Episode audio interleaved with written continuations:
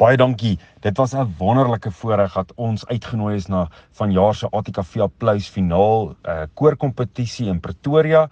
Um ons het in die oop afdeling um met ons goud verower en ons het ook derde in ons land geëindig um in ons afdeling. So ons is baie baie trots op elke dogter wat gesing het en hulle het uh, op die kans gehad om na die ander kore te luister en uh tydens ons toer in Pretoria kon ons ook um ander lekker besienswaardighede ook um doen. Ons het uh Voortrekker Monument besoek en ons het ook Kaldrief City besoek. Um dit was weer eens 'n voorreg en ons hoop ons kan nou net bou na volgende jaar toe.